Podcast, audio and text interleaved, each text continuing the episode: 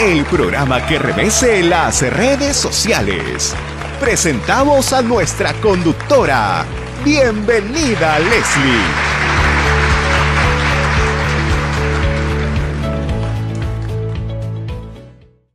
Amigos, ya estamos en el bloque de actualidad y lo prometido es deuda. Tengo a mis dos distinguidos invitados, Alfredo Natividad y José Antonio Torres Iriarte. Vamos a conversar con ellos todo lo que ha sido en relación y lo que sigue siendo en realidad eh, las protestas en Cuba. Hay varias lecturas de análisis en este caso, ¿no? El problema es el bloqueo que hace décadas tiene Cuba por parte de Estados Unidos o el problema está en el gobierno cubano, ¿no? Eh, las protestas que han caracterizado el pasado fin de semana es que salen a las calles miles de cubanos ¿no? que sorprenden al mundo porque alzan su voz de protesta para decirle basta al gobierno comunista de Cuba. Eh, la respuesta de Cuba hacia Estados Unidos es que si Estados Unidos quiere apoyar a Cuba, tiene que levantar el bloqueo. En junio de, de este año, la Asamblea General de las Naciones Unidas ha aprobado por mayoría, ¿no? abrumadora, sí, que se levante el bloqueo económico, financiero, comercial a Cuba. Pero Estados Unidos aún se mantiene en su posición y dice no lo va a hacer, pero puede apoyar ¿no? a Cuba sin necesidad de levantar el bloque económico. Entonces hay una, hay, hay en este ambiente eh, político en Cuba, eh, hay distintas lecturas, distintos análisis. Por eso centro el contexto del caso para poder analizar este tema. Vamos a comenzar con Alfredo. Alfredo, ¿cuál es tu mirada? ¿Cuál es tu primer análisis de lo que viene pasando en Cuba? Leslie, muchas gracias. En primer lugar, quisiera saludar al doctor José Antonio y a la vez eh, saludar el importante programa que estás implementando para dar a conocer eh, fundamentos de la democracia, fundamentos de la libertad y fundamentos del respeto de los derechos humanos por parte de los estados. En este caso, en 1959 Cuba llega con Fidel Castro e implementa un régimen comunista donde resquebraja no solamente las libertades individuales, sino desmonta el modelo económico eh, de la clase media, la clase alta, las clases este, progresistas eh, que, que sostenían económicamente a Cuba en el proceso de implementación en forma inadecuada de un modelo económico que no ha resultado, eh, tuvo que recurrir a sus aliados dentro del marco de la dominación geopolítica que quería tener Rusia, entonces les daba financiamiento económico y eh, Cuba vivía de ese financiamiento extranjero de la Unión Soviética hasta que en 1991 se disuelve la Rusia y no hay que olvidar que a consecuencia de cortarle ingresos económicos de la Unión Soviética a Cuba, en el 91 y en 1993 cae el 35% de su Producto Bruto Interno de Cuba. El 35% de su Producto Interno de Cuba cae, por lo tanto la demanda interna cae y empieza el endeudamiento. La producción empieza a disminuir los salarios empiezan a disminuir, la gente empieza a requerir medicina, comida, trabajo y el gobierno cubano estuvo obligado a abrir de alguna y tibiamente su mercado, por ejemplo, declarando que el dólar ya no era ilegal y a la vez permitiendo que pequeñas empresas productoras de servicios se reabran. Quiere decir, por no reconocer la propia privada, empezó a reabrir aspectos pequeños, pero eso ya colapsó a consecuencia de la crisis económica generada por el coronavirus. Y ahora el cubano gana un dólar, al 9 dólares al mes, tiene el 90% de su población sumido en la pobreza a consecuencia de las restricciones de los derechos económicos y libertades de los cubanos. Eso es eso ha generado una exacerbación social. Acá no ha sido manejado por grupos políticos ni por lucha por el poder. Ha sido una exacerbación, un levantamiento social a consecuencia de necesidades que está sufriendo. Necesidades, ojo, materiales e inmateriales. Materiales hablamos económicos, inmateriales en temas de derechos, libertad al acceso a la información, libertad de acceso a, la, hacer eh, su autodeterminación productiva. Entonces, eso la olla ya reventó. El proceso de conflicto político, el cuestionamiento a un régimen comunista, está empezando eh, eh, a generarse el conflicto. Y hay que entender que hay tipos, de, hay tipos de conflictos. Los conflictos se van generando cuando tenemos violencia estructural, cuando tenemos una violencia eh, ideológica o cultural o cuando hay una violencia directa. Estos tres tipos de violencia se están implementando en el Estado eh, de este régimen comunista. La violencia directa, con detenciones arbitrarias, con persecuciones, con detenciones, con muertes, con desapariciones, esta violencia directa generada por la violencia estructural que ha, que ha, establecido este régimen comunista, está generando también una violencia cultural. Aquel que se opone ideológicamente a la forma de gobierno es detenido, es desaparecido. Esa es una violencia cultural. Estos tipos de violencia van contra todos principios establecidos eh, por la paz. Tenemos dos tipos de paz, ¿no? La paz negativa y la paz positiva. La paz negativa, cuando nadie puede interferir en tu autodeterminación como persona, derecho a trabajar, a pensar, a expresarte. Pero en la paz positiva, está muy ligado a, un derecho sostenible, a un desarrollo sostenible. Las condiciones que deben tener los seres humanos para autodeterminarse, para desarrollarse, el Estado debe darles condiciones de libertad, condiciones económicas, de infraestructura, condiciones de acceso a la salud, que no lo tienen ahora porque su salud, su sistema de salud es de pésima calidad y no hay información que nos pueda determinar y hacer una evaluación adecuada en qué condiciones se encuentra la salud en, en Cuba. Esas son las razones por las cuales la sociedad cubana y los que piden libertad salen a las calles pidiendo que se cambie un modelo que ya no funciona.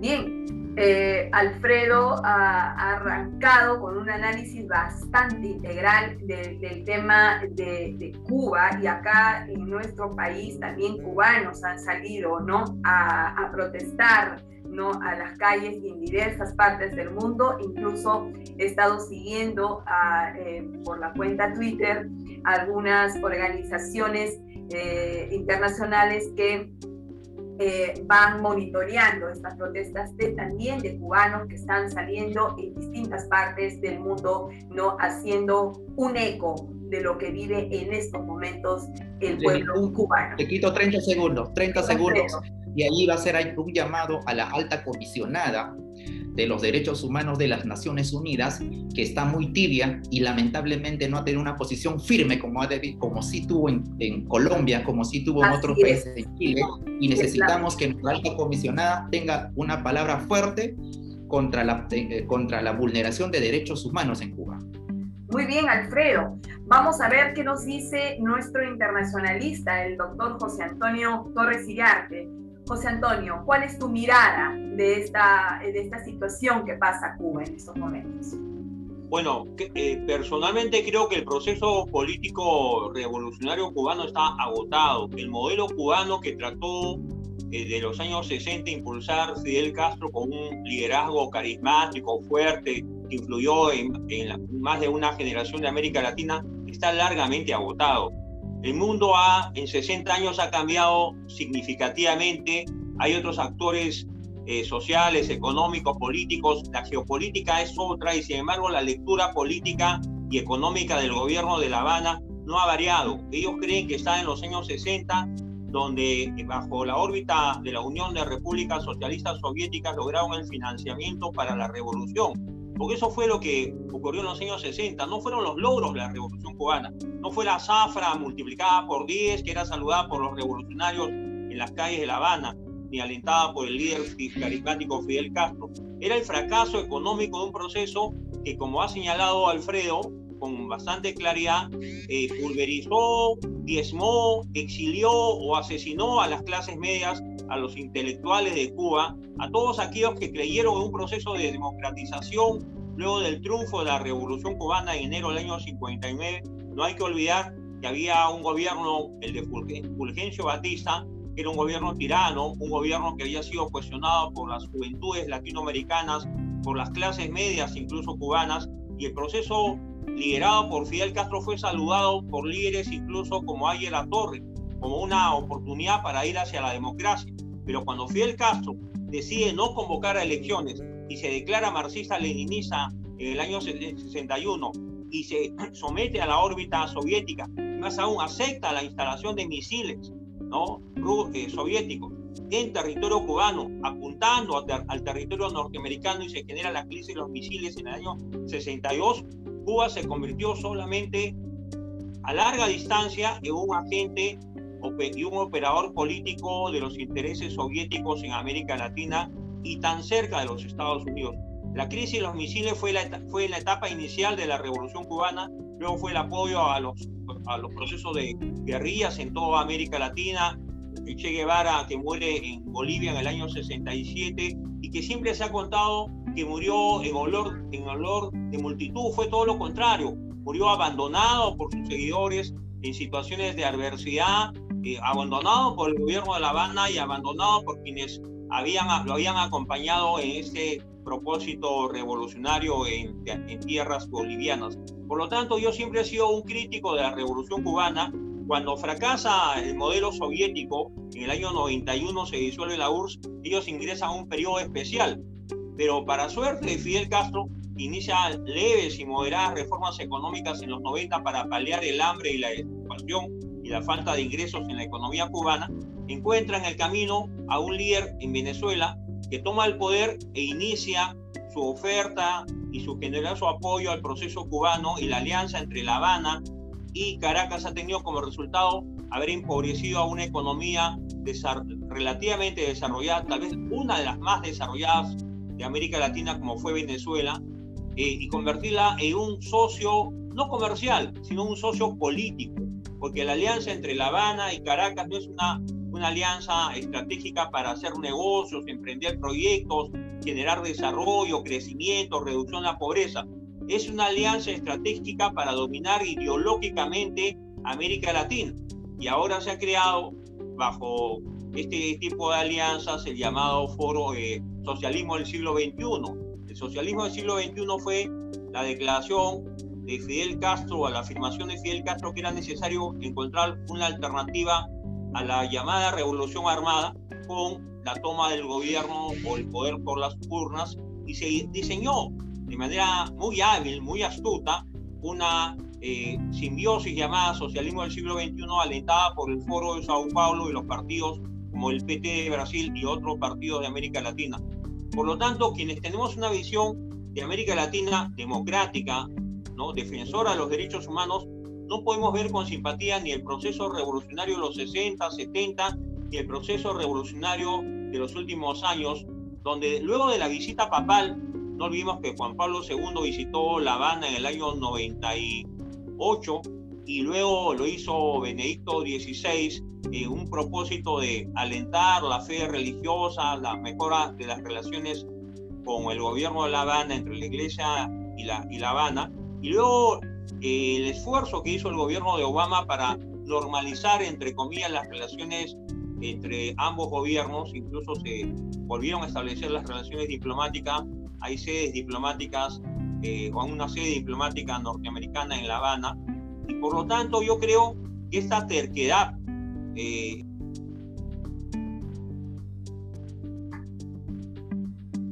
José Antonio. Tu audio. José Antonio. José.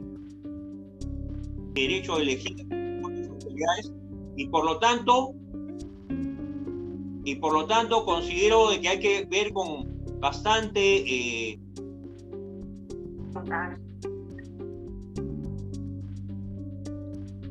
Ok, José Antonio, nos estabas, hubo un, un, pequeño problema con el audio, pero eh, nos estabas eh, casi finalizando tu intervención respecto a que no eras muy no eres partidario de la revolución cubana, siempre has sido un crítico del mismo. Hablabas un poco del recuento de Juan Pablo II respecto del tema. Y para concluir en esta primera parte, yo quisiera preguntarles a ambos, ¿el problema que pasa en Cuba tiene, es el bloqueo financiero, comercial impuesto por los Estados Unidos? Porque esa es un poco la respuesta que le ha dado el canciller cubano, el mismo presidente de Cuba, a Joseph Biden, ¿no? Le ha dado esa respuesta y le ha dicho que si él quiere apoyar a Cuba, que levante el bloqueo. ¿Es ese el problema que tiene en estos momentos Cuba o su origen, como bien ustedes lo han expresado, es otro contexto? Alfredo. Gracias. Leslie, no hay que olvidar, no hay que olvidar que cuando la revolución cubana nace, el señor Fidel Castro ofrece a los cubanos que en poco tiempo iba a tener el doble del PBI de los Estados Unidos. Eso es en primer lugar. ¿Y qué significa eso? Significaba de que su modelo económico debería mejorar el proceso productivo. Entonces, el bloqueo no es un elemento de la precarización ni el fracaso del modelo económico implementado por el régimen comunista. El control de precios, el control de la producción, el control del proceso de implementación de reconocimiento de la propiedad privada, eso es el fracaso del sistema económico del comunismo. ¿Y cómo ha sobrevivido el comunismo? Como también indicó el doctor este, Iriarde, con los préstamos y la inyección de dinero por la dominación geopolítica de Rusia, de China, no hay que olvidar que el mayor deudor de estos países es Cuba. Por ejemplo, Rusia, ya los datos se han, han salido a la luz, a Rusia eh, Cuba le debe 11.1 millones de dólares, pero ha sido condonado el 90% de esa deuda. A China lo debe 6 mil millones de dólares, ha sido condonado el, el 70% de esa deuda. A México también ha sido condonado, Japón ha condonado, Rusia ha vivido de, la inyección de dinero de esos países por dominación geopolítica. Les convenía mantener ese modelo frente a Estados Unidos, porque él destruyó, como hemos indicado, su sistema productivo, destruyó su clase media, destruyó su sistema eh, financiero, desconoció el proceso de la propiedad y por lo tanto el control del Estado en el modelo económico ha fracasado. Eso es el fracaso de Cuba. El bloqueo no es... No es el, elemento... No es el elemento, pero también hay que llamar... Pero debería levantarse el bloqueo. Debería levantarse el bloqueo, debería levantarse el bloqueo para que se demuestre de que el fracaso del modelo o el sistema económico no es el bloqueo, ah, correcto. Muy bien. José Antonio, breve. Bueno, definitivamente el bloqueo eh, impuesto por los Estados Unidos y que genera simpatías y adhesiones hacia el gobierno cubano es solo el, pretexto del gobierno de La Habana para justificar su ineficiencia. Creo que La Habana no puede ofrecer ni siquiera cifras económicas o estadísticas, estadísticas verosímiles. Cuando la señora eh, secretaria general de la CEPAL simpatiza estos días con el gobierno de La Habana y expresa su preocupación y, apoyo a la revolución cubana, parece olvidar que CEPAL no tiene virtualmente registros de cifras verosímiles, reales, eh, de la situación financiera de la isla, eh, de la situación en materia de salud, educación, vivienda, transporte, como si ocurre con otros países de la región latinoamericana. Por lo tanto, el bloqueo, si yo tuviera la potestad de, de recomendar o la facultad de recomendar al gobierno de los Estados Unidos, creo que hace años hubiera caído la revolución cubana, hubiera fracasado el modelo, se hubiera puesto al descubierto la ineficiencia de sus gobernantes y la corrupción del gobierno de Cuba, es que Estados Unidos hubiera decidido políticamente levantar toda medida restrictiva o, bloqueo, como se llama. Pero por otro lado, no hay que olvidar que la economía eh, cubana está, ha tenido el subsidio generoso de la URSS, luego el subsidio generoso del gobierno de Caracas, y también ha tenido, ha habido inversiones españolas y canadienses en territorio cubano, en el sector inmobiliario, en el sector hotelero, en el sector turístico. Por lo tanto, no es un país autárquico propiamente, ni es un país que no tenga relaciones, tiene decenas de tratados de cooperación y de relaciones económicas con otros países del mundo. Lo que pasa es que en La Habana el gobierno es parasitario, es incapaz, no tiene visión política, no tiene lectura económica. El mundo ha cambiado a pasos agigantados y ellos siguen siendo tan retrógrados como en los años 60 y atraen el turismo en base a buses de los 50 y en base a evocaciones históricas que todos saludamos, de que no son necesarias, no son suficientes para una juventud ávida de aprendizaje, ávida de libertades, y por eso se reprime a grupos como el colectivo San Isidro o las Damas de Blanco, o hay más de dos millones de cubanos en el exilio, y hay muchos más que quisieran dejar su el territorio para buscar mejores destinos en otras partes del mundo. Por lo tanto, el bloqueo es solo el pretexto y debe ser levantado para poner fin a una ominosa dictadura. Y, ya para, para cerrar la entrevista, eh, coincido con Alfredo y, con, contigo, eh, José Antonio, en el sentido de que debería levantarse el bloqueo, porque yo creo que esa podría ser la mejor demostración y la oportunidad para que el mundo abra sus ojos, para que el pueblo abra sus ojos y se dé cuenta que esto no es, el, no es el problema. El problema está dentro del gobierno, el problema está en el gobierno, en el tipo, de, en el sistema político y económico que se ha implantado en Cuba. ¿no? Pero sí yo creo que estamos en un mundo tan difícil, en un contexto muy complejo como la pandemia, y yo creo que sí es necesario que se levante ese bloqueo financiero y comercial yo creo que debería de hacerse, de hacerse ello para que, como bien ustedes lo han dicho, se demuestre que eso no es, el, no es la razón por la cual el pueblo cubano se ha levantado. Por, un, por otro lado, ya cerramos la entrevista. Eh, en relación a la, a la posición de la ONU, básicamente respecto del tema. Es muy cierto, la, la alta comisionada Michelle Bachelet ha recibido eh, fuertes críticas porque no se ha pronunciado, no ha dicho, eh, no ha emitido un pronunciamiento fuerte, directo hacia el tema de las protestas, lo cual a mí me llamó mucho la atención, porque cuando se dio lo de Colombia hace poco con las protestas, ¿no? Eh, todo el mundo se pronunció, toda la ONU se fue encima, incluso hicieron estos comunicados, pronunciamientos, incluso fueron a Colombia hasta entonces a hacer un monitoreo. ¿Qué pasó aquí? ¿Por qué en relación a Cuba vemos eh, tibias posiciones desde ese ángulo? La OEA sí se ha pronunciado, eh, también creo yo de una manera muy sutil. Pero, ¿qué está pasando aquí? O sea, ¿cuál es el rol de las organizaciones internacionales respecto a lo que pasa en esta situación? Breve para despedirnos. Alfredo. Correcto.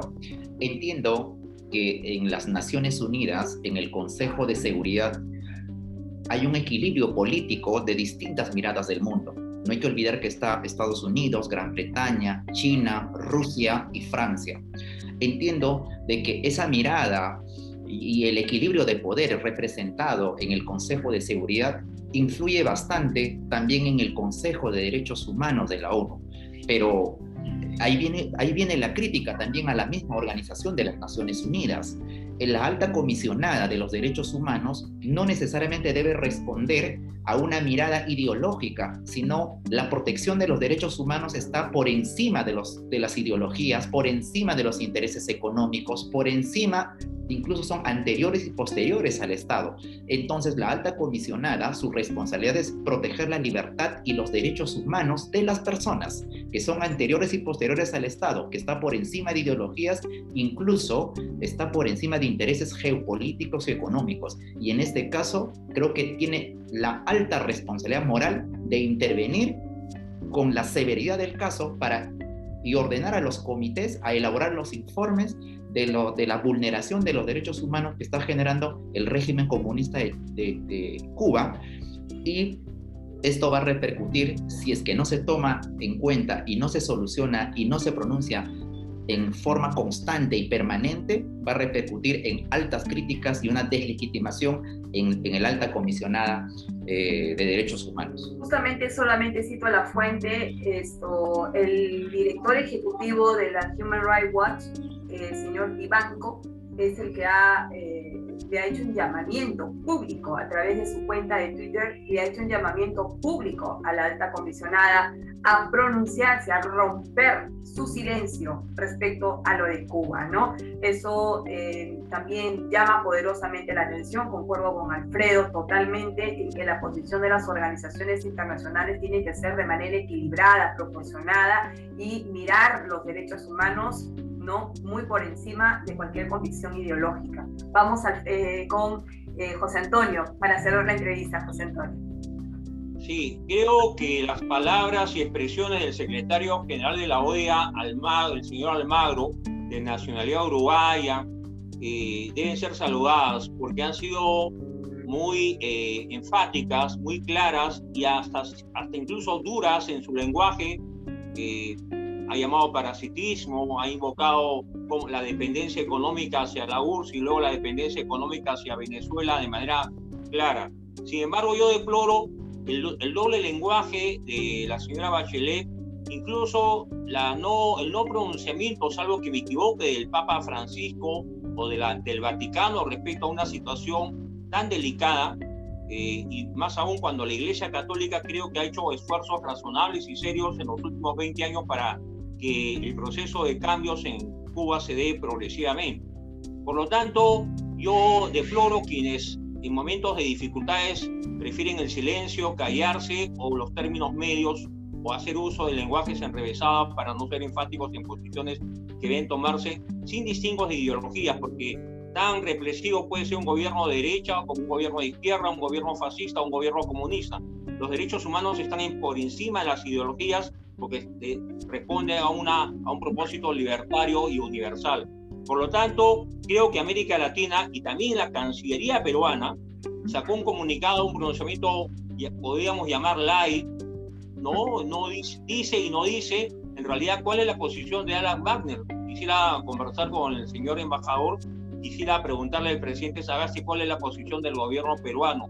Respecto no tema y no engañemos a América Latina, el modelo político cubano ya se agotó. Ni siquiera han sido capaces de seguir el modelo vietnamita, el, modelo de la República Popular China. Se mantienen anclados en el pasado y se mantienen quejosos respecto a un bloqueo que si el gobierno norteamericano del señor Valle tiene lucidez, debería levantarlo en las próximas horas para que termine una vez esta ominosa dictadura y sin embargo, como pretexto para matar de hambre a su pueblo. Exactamente. Muchísimas gracias a ambos. Ha sido un bloque muy interesante, reflexivo, varias lecturas, como corresponde realmente a dos analistas de alta seriedad como son ustedes. Gracias Alfredo, gracias José Antonio por acompañarnos en el bloque de, de actualidad con el tema de Cuba. Nosotros regresamos a la pausa comercial. Bueno. Gracias.